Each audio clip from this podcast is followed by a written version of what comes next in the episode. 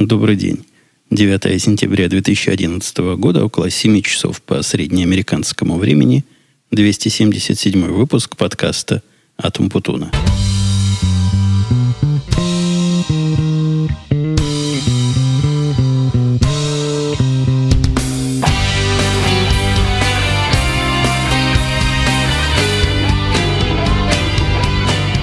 Как и обещал, и как и следует ожидать каждую неделю – Иногда, конечно, можно и, и не дождаться, но тем не менее ждать следует.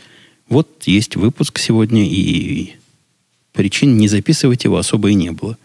Семья моя умотала, по-моему, на карате или еще на какой-то другой спорт. У них там целый ряд спортов, куда они уходят. На хозяйстве я один, сижу одинокий в доме, и только слышу внизу, как звери шебуршат, стучат и лазят там, где обычно им лазить не разрешают. Любят они по столу полазить. У нас такой стол в виде вроде бы барные стойки вдоль всей кухни, и очень весело, видимо, по этой стойке лазить.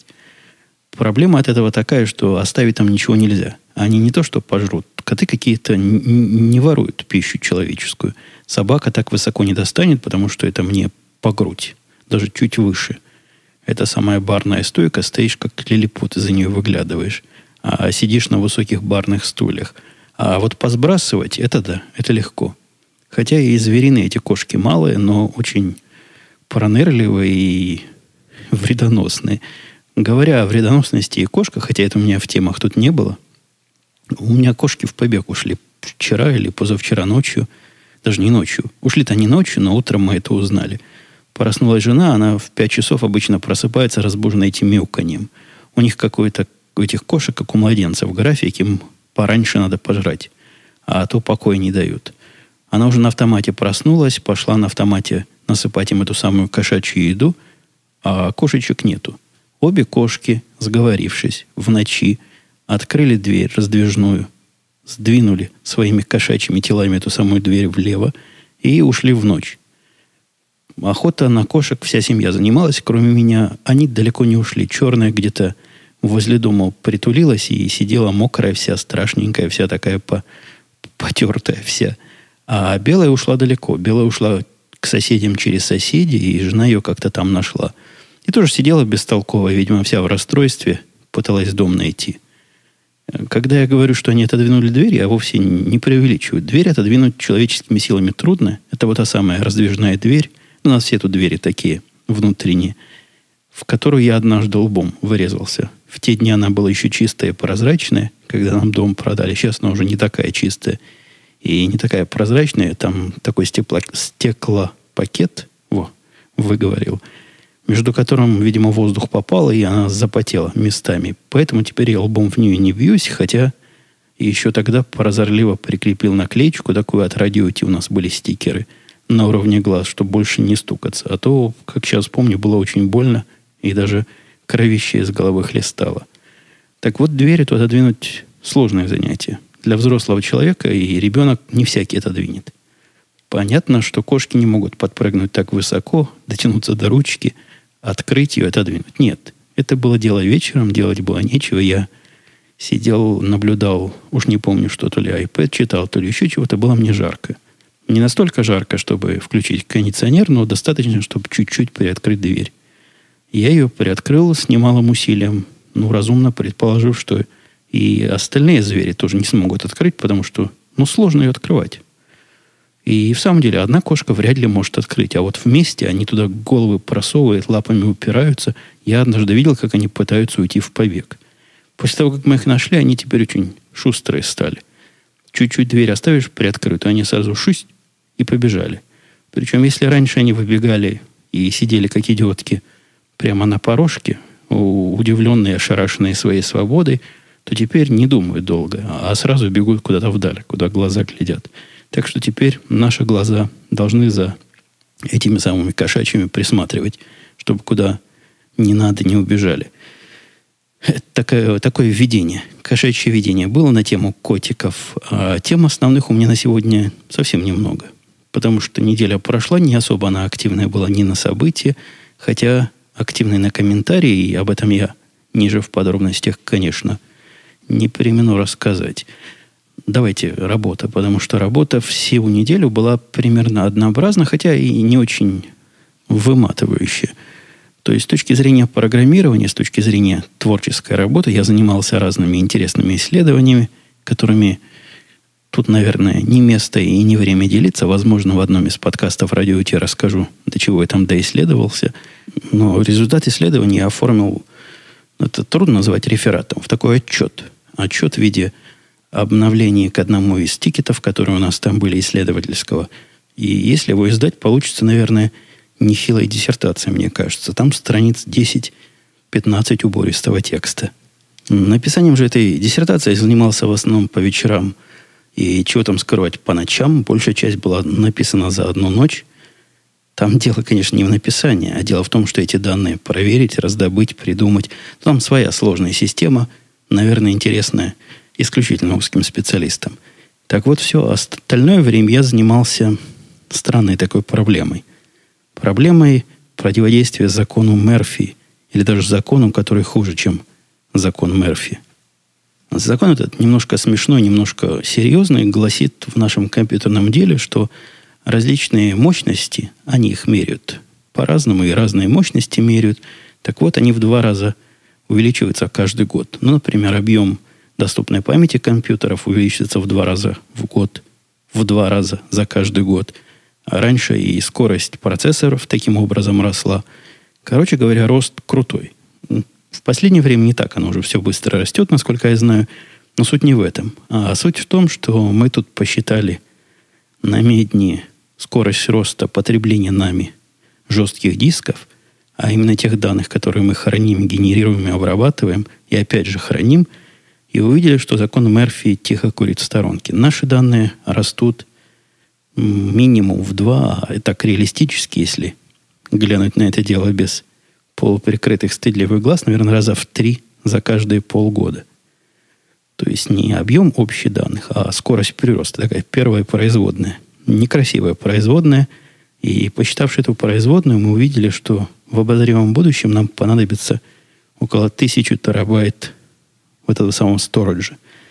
Сторидж дискового пространства – разной степени надежности, разной ценовой категории, но дешевого там нет. Стоит оно немало.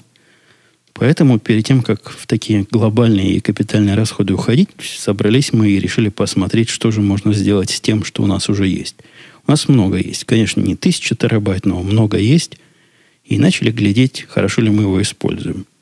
Вообще вопрос, хорошо ли мы его используем, он сложный, потому что много очень хозяев у этих данных я и мои системы генерируют, наверное, процентов 30 всех данных. Еще процентов 30 всех данных приходит от пользователя, потом моими же системами обрабатывается и генерируются другие данные. Но и остальные 20 или сколько там, 40 процентов остается, это остальные группы создают. И, и да, и у всех групп, нельзя сказать, что в группе в одной один человек может сказать «да», это данные, за которые я отвечаю, я представляю, чем оно важно и кому оно ценно, и как оно может понадобиться, и поэтому его надо хранить 550 лет, или 3 года, или 3 месяца, или неделю. В результате вопрос этот всегда во всех компаниях, в которых я работал, которые с биржами связан, как правило, обходится тишиной. Есть установка по умолчанию хранить все, что хранится, и не заморачиваться проблемами удаления. Когда-то в далекие 90-е годы или даже в начале 2000-х это было вполне разумно, потому что объемы данных по сравнению с объемами доступных дисков были не так, чтобы велики. В последнее время ситуация начала меняться в худшую сторону. А диски, конечно, дешевеют, и объемы их увеличиваются, но они явно не успевают за биржевой активностью. Я уже в прошлый раз жаловался во сколько раз, наверное, в десяток раз активность выросла за то время. Пока ее наблюдаю, диски так сильно не выросли – и не поспеваем мы, короче, расширять свою дисковую базу. Поэтому повели мы разговор, собравшись всеми группами и всеми потенциальными потребителями и поставщиками данных, как же быть, и сколько можно хранить, и надо ли кому-то, например, данные вот этого типа. Ну, я точно знаю, что никому не надо, потому что один я знаю, где он лежит, а меня уже 8 лет никто про эти данные не спрашивал. А они там лежат тихонечко и занимают, по-моему, штук 100 по штукам я имею терабайты. около 100 терабайт. Ну, удали их, и хорошее дело. Хватит на, на какое-то время. Но нет, так делать нельзя, потому что мало ли, вдруг кто-то на эти данные рассчитывает. И в результате с самого начала вот этого 2011 года, меня тут написано в шоу-нотах полгода, каких там полгода, уже девятый месяц, с самого начала были консультации, переговоры, совещания, причем не то, что оно шло ни шатка, ни валка, нет, время от времени собирались, раздавали задания, искали ответственных, назначали виноватых. В общем, работа кипела вовсю, как она обычно кипит. В больших конторах или больших группах. Судя по всему, работа эта никогда бы не закончилась, потому что было у нас как в басне, сразу в двух баснях. И про лебедь, рак и щуку, когда каждый тянет свою сторону и пытается защитить свою. И про согласие, когда в квартете нет или в оркестре нет. Но обе басни, я думаю, слушатели мои в школе учили, знают, о чем я говорю. Но помогла беда. Пришла беда, которая, как снег, приходит неожиданно зимой. Кривая использование диска в нашем обозримом будущем стало стремиться к нулю. У нас такой график есть умный, автоматически строится и говорит, когда же наши диски закончатся.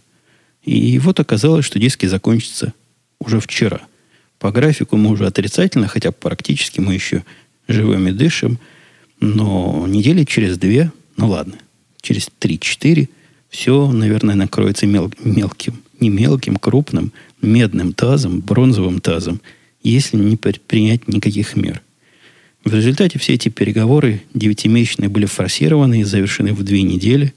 Была подписана версия 114, чтобы вы представляли, сколько их было. 114 версия всеобщего соглашения, которое все сказали «да», хотя в последнюю минуту что-то там поменяли, но для меня, для того, кто будет это дело реализовывать на практике, это документ финальный и абсолютно неоспоримый. Мне оказалось на то, чем они занимались 9 месяцев, пару дней, чтобы все это сделать. Казалось бы, чего такого сложного удалять файлы? То есть речь идет о том, чтобы старое удалить. Вообще проблема не такая простая, как вам кажется, потому что нет ничего страшнее, чем удалять чужие данные. Данные, которые иногда не точно специфицированы, то есть те, кто сказали, вот эти данные удали, нам больше, чем полгода не надо – они очень даже, может быть, не, не совсем представляли, о чем они говорят, и там среди этих данных затесался какой-то каталог, который таким надо. И в некоторых случаях я могу указать на ошибку, а в некоторых случаях я просто не знаю. В результате нельзя просто так взять и удалить. Сначала нужно пойти на данные посмотреть при помощи специальной программы, которую мне надо за эти три дня написать. Составить отчет. В отчете показать со всех сторон, чего мы и как удаляем – какое количество. Речь там идет, чтобы вы понимали о миллионах файлах, которые мы удаляем.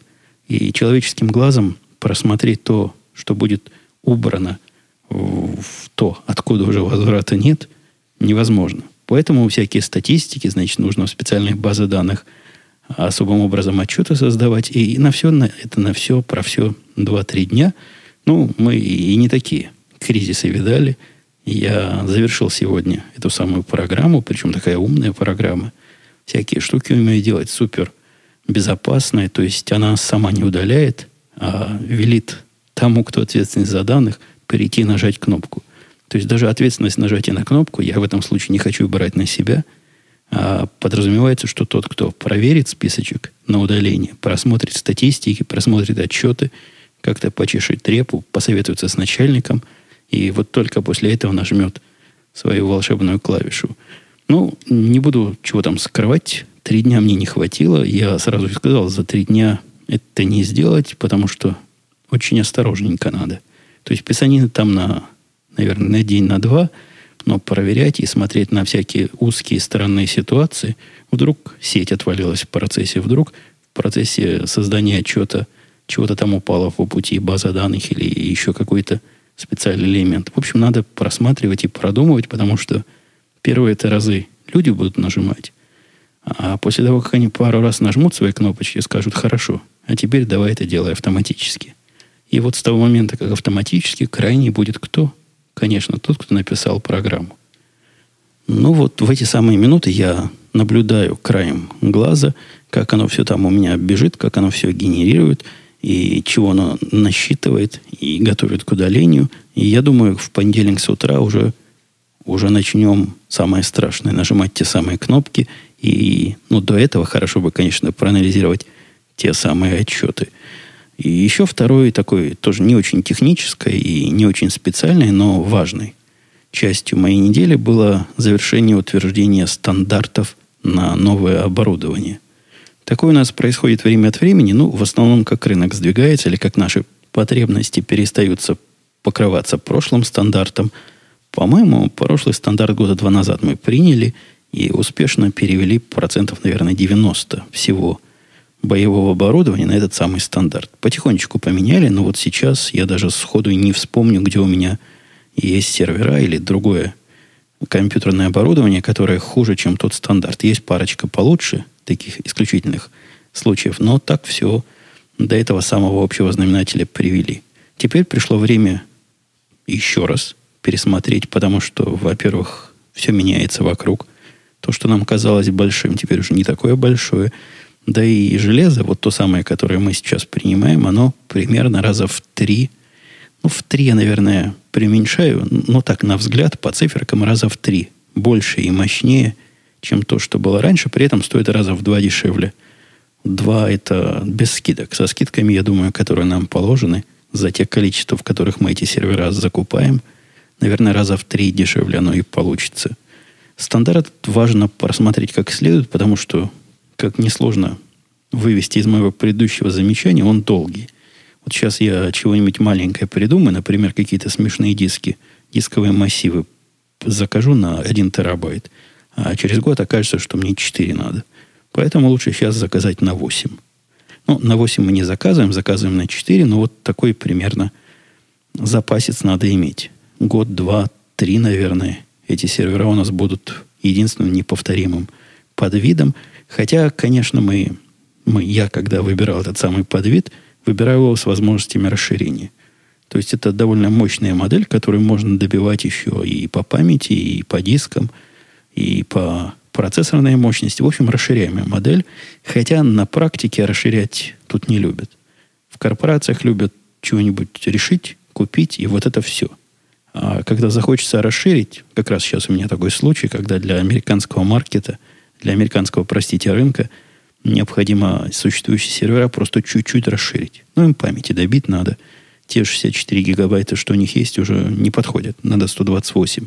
Есть такая парочка серверов, которые все держат в памяти и сильно память любят. Ну, так, так задумано. Так и надо, ничего там плохого нет. И вместо того, чтобы купить мне за пару тысяч долларов, наверное, эти лишние гигабайты – покупают мне новые серверы как раз вот этого современного стандарта. Так что потенциальное расширение интересно, но, боюсь, оно так и останется потенциальным и никогда в реальность не перейдет. Давайте я свое рабочее повествование, которое несколько, по-моему, затянулось, завершу более простой для людей темой о человеческих странностях или даже глупостях – читатели моего Google Plus, ссылка на него тоже легко находится на сайте podcast.com.com, туда вниз вправо идти, и будет заметна большая такая кнопочка, нарисована Google Plus, можно туда пойти и за мной следить. Это как Twitter, только другой. В общем, можно и там за мной следить. Я не пишу одно и то же в разных местах. У этих двух систем своя специфика, видимо, пересекающаяся, но местами разная аудитория. Я стараюсь своим пониманием и своим ожиданием соответствовать. Ну, и, наверное, ожиданиям тех, кто на меня там подписан. Так вот, там я приводил буквально выдержку, просто не смог удержаться. И не могу промолчать и здесь.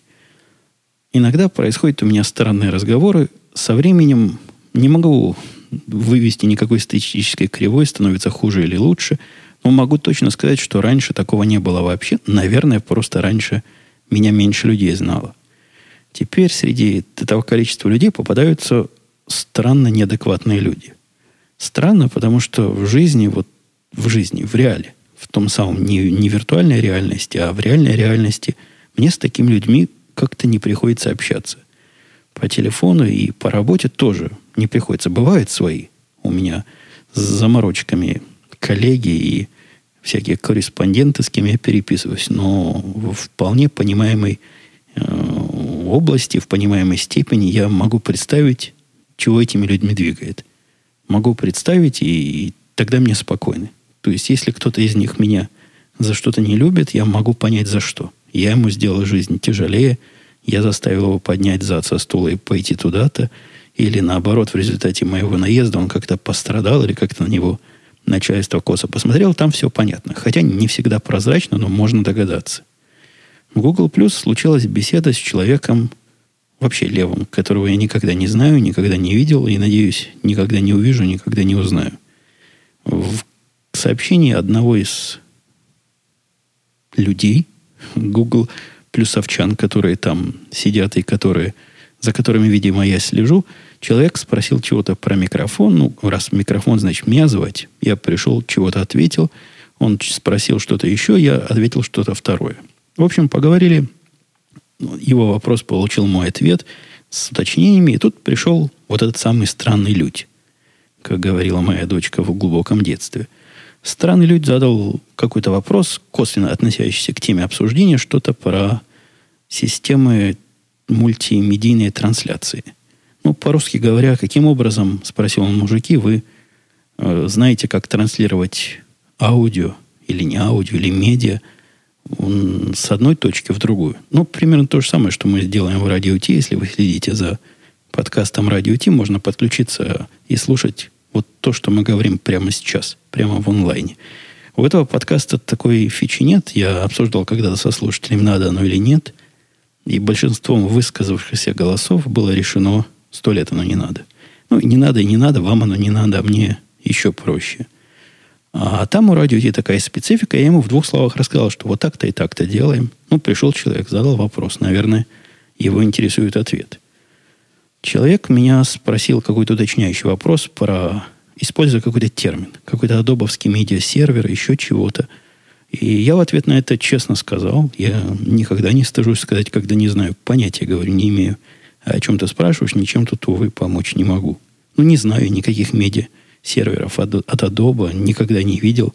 Я даже первый раз услышал, что такое бывает в природе. Наверное, оно бывает, наверное, оно важно, но вовсе не в моей области. Не в той области вещания звука, которой э, мы тут с вами занимаемся. На что странный людь сказал, а, ну, ты, наверное, не программист, тогда простительно. Тут, конечно, я дал слабину и не смог не съехидничать. Сказал, ну, конечно, какой я программист, куда нам до программистов. И понеслось. И начал он вдруг на меня даже не наезжать, а просто топтать ногами и кричать. Постыдился бы, кричал он мне. Как можно так? Ты утверждаешь, что ты программист, и я посмотрел, у тебя в профиле написано. Кстати, спросил он, а почему не написано настоящее имя и фамилия? Надо доложить, кому попало, чтобы наказали. Это я вам так намекаю, что в Google Plus принято такое правило, даже не принято, а просто положено. Сидеть там под своими настоящими известными всем именами. У меня настоящее известное всем имя известно вам всем. Как бы ни каламбурно это звучало. И я надеюсь, Google тоже, если будет проверять, согласится, что оно вполне настоящее.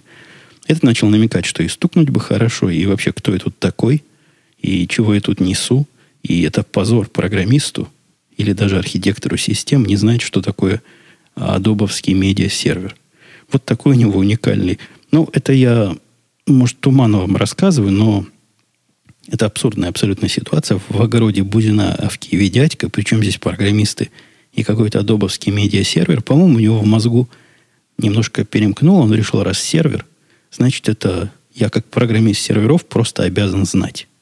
Ну, такое у него заблуждение, хотя он успел довольно много всякой э, нанести интересной и поразительной глупости, пока я, наконец, его не заблокировал. Терпение не кончилось. Ну, сколько можно с идиотами разговаривать?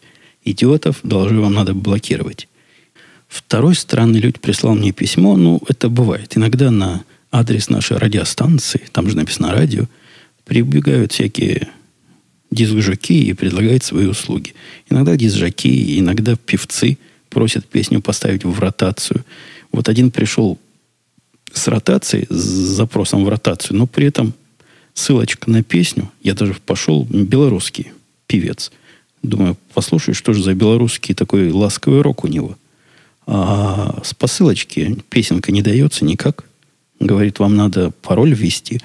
Ну, а человек, видимо, пароль забыл. Так что не попадет он в ротацию ни туда, ни сюда. Даже если бы он три пароля прислал, на нашей радиостанции нет никаких ротаций.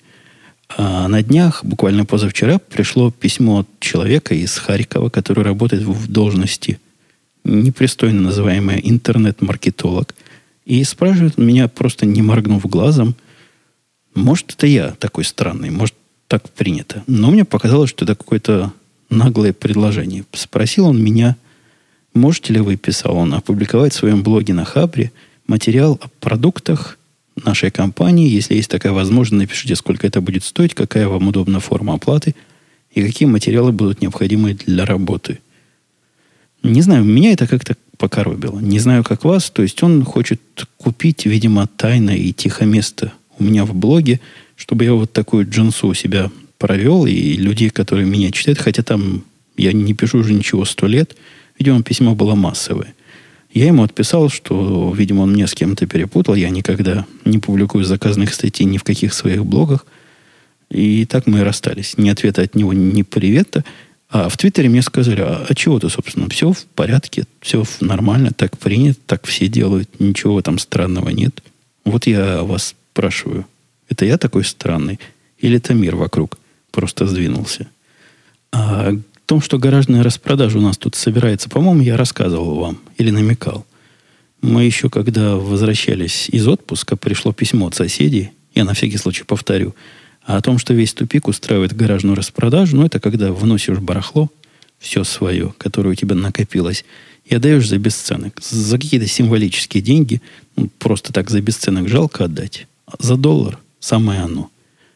И я думал поучаствовать, жена тоже думала поучаствовать. Вы знаете, чем я хотел поучаствовать? Какой-нибудь старой аудиоаппаратурой, которая сто лет мне уже не нужна, и старыми компьютерами. Представляете, какая возможность купить, например, iMac за 5 долларов. Ну ладно, за него 5-10 взял. Но то, что он дисплеем мигает, это же ерунда, зато всего за 10 долларов. Так мы и не поучаствовали в, этой, в этом мероприятии. То ли прохлопали, когда они деньги на объявление собирали, то ли еще чего-то – обнаружили субботним утром, что все стоянки заняты тут вокруг. Из нашего дома не выйти, не выехать. Наехали э, покупатели потенциальные, паркуют машины где попало и жадно разбирают все барахло по 5 долларов, по 10 долларов, а некоторые даже по доллару. Дочка наша, увидевшая все это богатство, которое выставлено, загорелась глазами и пошла в ближайшей соседке, вот, которая слева от нас, та самая, которая была агентшей, продавшей вот этот самый дом, в котором мы теперь уже года два с Гаком живем, и на заработанные ей честно деньги, вы помните, она забег зарабатывает. Много заработала уже. У нее круг стоит квотер, а судя по тому, что она потратила, там было долларов, наверное, 10. Представьте, сколько кругов она пробегала. Пошла к ближайшей нашей соседке купила у нее какую-то странненькую маленькую сумочку в виде такого дамского кошелька за какую-то нечеловеческую цену. Целых 5 долларов. 5 долларов за такую ерунду на гаражной распродаже – это хамство. С одной стороны. С другой стороны, когда приходит ребенок, ну, это еще большее хамство, втюхивать ему вот такую ерунду за 5 долларов. Но девочка была довольна, мы, ну чего, ладно, решила себе купить и решила. Но в душе как-то у нас скребли кошки и неприятно. 5 долларов ерунда, но все равно как-то неприятно, такое ощущение, что обманули. После этого она пошла дальше и прибежала вообще с выпученными глазами, говорит, там у соседей на другом конце переулка такое, такое продается. И пошла все это покупать. Выгребла все деньги. Она несколько раз выходила, приходила и добирала деньги. Накупила она там всяких э, бусочек, кулончиков, значочков, брошечек – все такое девчоночье. Много девчоночьего всего накупила. Какие-то фигурки маяков, какие-то медведи плюшевые. И все это по правильной цене. От 50 центов до доллара. При том, когда она возвращалась туда еще раз за следующей порцией покупок, ей уже начинали делать скидки. Говорят, о, да ты у нас самый активный покупатель. Мы тебе вот это все продадим за 50 центов, а еще вот этого медведя приложим в подарок. Вот это правильный подход на распродажу. Так и надо. В результате кучу всего она такого накупила. Я эту самую кучу даже фотографировал и выкладывал в том же самом Google. Плюс, может, выложу в этом подкасте в виде шоу-нот. А может, и не выложу. В общем, кто захочет, найдет. Там совсем маленькая порция того, чего она умудрилась купить. Счастье до сих пор. Полное, полное все. И смотрит она, хозяйство свое перебирает. Все эти цепочки, браслетики напялит на себя и, и бродит в этом во всем. Но единственное, что жена не разрешила, я, конечно, согласен. Сережа говорит, ни в коем случае там покупать нельзя, потому что бог знает, кто их в какие уши втыкал. Ну, у меня жена немножко на всяких потенциальных болезнях подвинута, но все равно. Сережки не надо. Сережки мы сами уж как-нибудь купим. А там пусть носит то, что не надо в тело себе втыкать. Странно-то как. Я, я думал, весь подкаст сегодня за полчаса уложится, а только допусти мне до микрофона. Допустился до микрофона и еще один подкастер, который известен, наверное, многим, а может и многим молодым новым слушателям. Не очень даже известен, потому что год он молчал. Как партизан на допросе, а вот теперь опять выпуклился. Это известный в некоторых узких кругах Артем Росновский, у которого есть замечательный подкаст, и легко его найти, прямо будете в гугле писать Росновский. Я не помню, сколько там S, сколько там N. В общем, как-нибудь напишите, найдете. Подкаст назывался и называется «Росновский парк». И рассказывает человек нечто в моем жанре.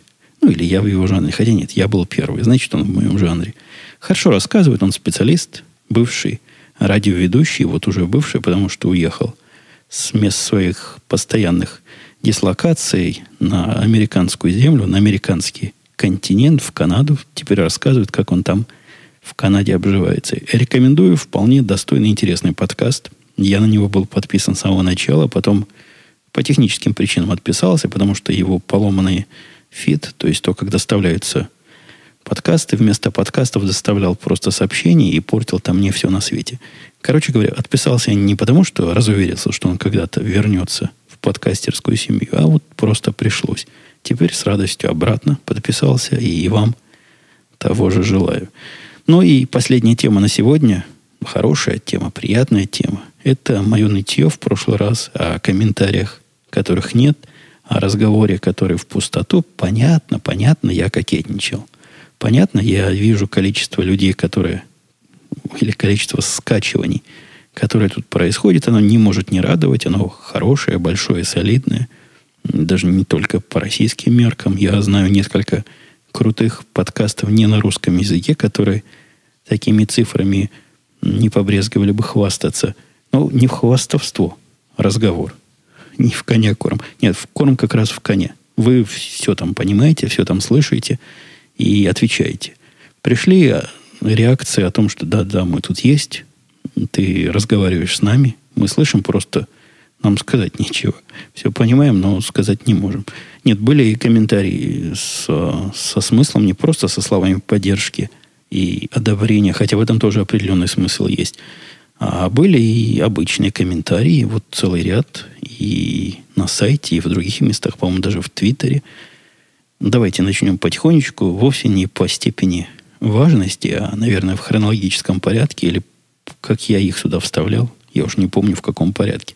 Слушатель Зерт писал, помню, вы как-то писали, что смотрели сериал «Леверидж» всей семьей, и он вам даже понравился. Я сразу поправлю, первые сезоны. Последние, они как-то выправились к концу, в последней серии к предпоследней, но были унылые совершенно и, и по-моему, бесповоротно. Короче говоря, испортили сериал. Я удивлюсь, если выйдет его следующий сезон. Дальше писал Зерт. Заметили ли вы, что в них не любят, как в них пишет он, любят нашего русского брата? Но это у него ирония. То есть, как не любят. Перевожу вам. Ужасная американская любовь к русским верзилам-террористам почти в каждом сериале. Ну, есть такое, да. Ну, а чего же вы, чего же вы ждали? За что вас любить? За что нас всех любить? Тут целые поколения выросли запуганной русской угрозой. Что же вы хотите? Но вот отголоски еще доходят сюда. Я придерживаюсь тут теории, что, наверное, все-таки какой-то есть дым у этого огня. Или у этого, наоборот, дыма есть огонь. В общем, вы поняли, дыма без огня не бывает. Конечно, преувеличено. Конечно, глядя на Голливуд, но кто может посмотреть на это, на все и не усмехнуться, если он специалист в той области – на которую смотрит. Наверное, то же самое и при борьбе с терроризмом. Я когда вижу на компьютерные э, различные моменты фильмов, ну, это либо смех, либо слезы, потому что других чувств оно вызвать не может. а, абсолютное отсутствие квалификации тех, кто их консультирует, там же наверняка есть какие-то консультанты, оно поражает. И не только поражает и шокирует. Но и здесь, и здесь то же самое. Видимо, у них есть такие же консультанты по терроризму, как и консультанты по компьютерам. Хотя в массовом сознании, вот среди простых людей, которых я вокруг себя небольшое, но определенное количество вижу, никаких отголосков вот этой самой голливудской теории русских террористов или злобных русских, или еще каких-то не таких русских, я не наблюдаю. Вот в Израиле, например, было обратное. Ну, не то, что совсем уж обратно, но другая ситуация. Я рассказывал, когда в такси водитель спрашивает жену, а правда ли, что все русские проститутки, это не является чем-то хамским или чем-то таким удивительным, это просто общее место. Вот простой человек от Сахи, он так думает, он так знает, и там тоже не, не без огня дым. Был и огонек, и, и ну, не буду на эту тему рассказывать, но кому интересно, пойдите в мои прошлые подкасты, я там эту тему э, обсасывал со всех сторон. Спасибо, маэстро, пишет енот. В Японии есть такой жанр. Сидит человек на сцене на подушках, на коленях, обычно с веером в традиционном кимоно и рассказывает историю в лицах, обычно смешную. Раз даже видел европейскую женщину в таком жанре, но это скорее как курьез. Обычно рассказчики мужчины. Акыны. Но живо из жизни. Не эпос. Вот такой комментарий без вопроса. Да, я вроде этого самого Акына, который вам и рассказывает, сидя на коленях – и с веером в руке. 300 долларов, писал слушатель на Броджи. Две минимальные зарплаты в России. Я тут три восклицательных знака вставил. Ага, и 300 долларов это недорого? Опять стоит поставить восклицательный знак. Ну, конечно, дорого, но нельзя же сравнивать абсолютные цифры с относительными. Я когда говорил, что недорого, я всего лишь имел в виду, что недорого по сравнению с тем, что новый стоит тысячу. То есть это в процентах, так нелюбим многими из моих коллег, это меньше 30% от общей цены. Так что это недорого и немного. Клевер Listener, который много спрашивает обычно, и обычно я игнорирую, потому что там отвечать, как правило, не на что. В этот раз, на удивление, задал пару вопросов, которые вполне отвечабельны. Пишет он странное наблюдение, немножко детского. Ремонтников пишет, что норма час 100 долларов то есть 100 долларов в час, за месяц получается 32 тысячи долларов, в год 384. Так как он посчитал за месяц 32 тысячи, я не знаю. По-моему, он не додал им. Хотя, может, и додал, может, и передал. Но, по-любому, эти вычисления смехотворные. Во-первых, кто вам сказал, что у них есть постоянная работа у этих ремонтников каждый час? Это как считать квартирных агентов. Вы знаете, сколько риэлторы берут? Какие-то сумасшедшие проценты. Причем занимаются они вами, наверное, чистого времени день. То есть, если они в каждый день зарабатывают по 10 тысяч долларов, то это же сколько они в год зарабатывают по такой логике. С другой же стороны, даже если у них есть постоянно такая работа, например, автомобильные механики тоже за работу требуют и получают 100 а, или даже 120 долларов в час. Вовсе не значит, это наивно считать, что это идет в зарплату. Ну, так не бывает. Как минимум платят с денег этих налоги. А где-то им надо работать. То есть там, знаете, где работаешь, помещение, за помещение надо платить. Есть станки, аппаратура, которая тоже не дешевая. Ну, много чего есть. Рекламная кампания, начальство, в конце концов. Короче говоря, нельзя так считать и выводить 384 тысячи годового дохода. Недавно дальше писал он, слушая подкаст, он длиннорусских ребят. Ребята говорят, значит, русские, что американцы не тупые, а Клевер Леснер возражает. И говорит, не тупость ли в тропический дождь по трассе? Спрашивает он. Ну да, тупость. Но почему с этой стороны он хочет посмотреть? Давайте оптимистически посмотрим. У нас конец недели, пятница. Ведь большинство-то ехало, как и я, гуськом друг за другом, аккуратненько и медленно. То есть можно сказать, что не тупые, вот те самые, которые ехали, как я, а некоторые идиоты имеют место быть. Ну, а при чем здесь то, что они американские, идиоты не американские? Идиоты, они такие, понятия очень интернациональные. А у, в тех местах, где вы, слушатели, проживаете, неужели нет идиотов, которые гоняют ночью или под дождем, что вот так все тихо и правильно ездят, как ездил я? И весь остальной правый ряд, который ехал вместе со мной, что-то я сильно сомневаюсь. Вы так и дальше будете. Последний вопрос от него зачитаю. Масштабировать систему, когда будет 6 миллиардов сделок. Это я в прошлый раз, напомню, рассказывал о том, что суть горизонтальной, горизонтального расширения э, как раз в добавлении новых компьютеров. Буду ли я так расширять, когда будет 6 миллиардов? Ну, конечно. Именно для этого и придумано горизонтальное расширение, чтобы можно было поставить еще компьютер, поставить второй, поставить третий. И сможет он больше и больше и больше обрабатывать. Цена компьютеров сейчас такая невысокая, что во многих случаях просто дешевле добить компьютеров, чем разрабатывать большую и сложную программу заново, причем с сомнительными перспективами. Она, я и в прошлый раз хвалился, и не устаю хвалиться, у меня даже это в резюме написано, одна из моих лучших творений, и хотя ей уже столько лет, но я ей постоянно и непрестанно горжусь. Илья, не Илья, Иван спрашивал, Умпутун, расскажи, в чем заключается программа твоего мальчика с Carry Mom. Очень интересно, что там а айфоном, к сожалению, не обладаю. так я вам и сказал. Это та программа, которую жена, когда увидела, действительно заорала. Заорала в страхе, и вот с этого пошло название «Испугай свою маму». Он ее этой программой успешно испугал. Спасибо за подкаст, писал Владимир. А как ваша жена пользовалась FaceTime при плохом интернете? Это он про то, что я жаловался, интернет был плох в отпуске, и в то же время обмолвился, что жена звонила теще при помощи фейстайма и моего айфона. Ну, понятно, звонила она, когда прибор еще работал. В эти первые пару дней время от времени он работал, и тогда можно было пользоваться. Интернет был плохой, но на удивление этому самому фейстайму, а это альтернатива скайпу от э, Apple для звонков с одних Apple устройств на другие, если вдруг вы еще не в курсе – Ему вообще, похоже, интернета мало совсем надо. Качество было прекрасное на любых скоростях и при любых задержках.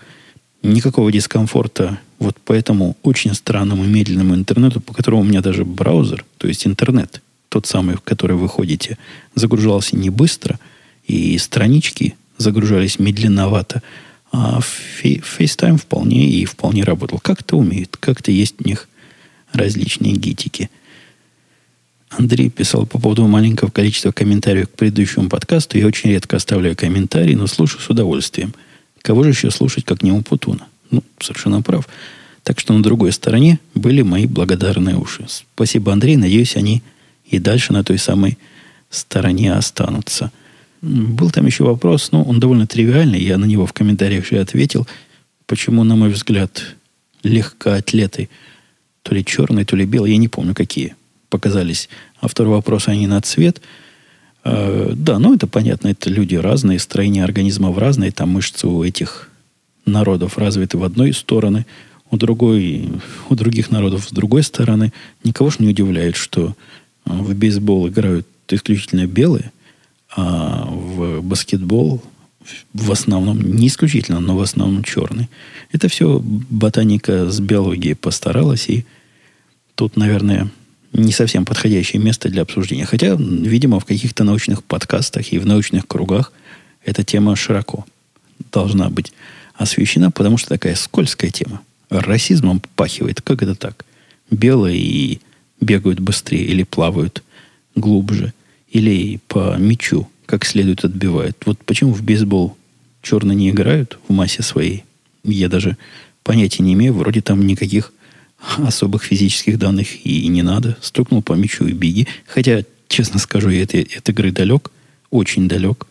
И мне кажется, на пристраннейшем время препровождением. Все, на этом я буду сегодняшний подкаст завершать, потому что слышу, подъезжает уже к дому моя семья, видимо, своего караты, а так они наши, исконное и православное карате называют.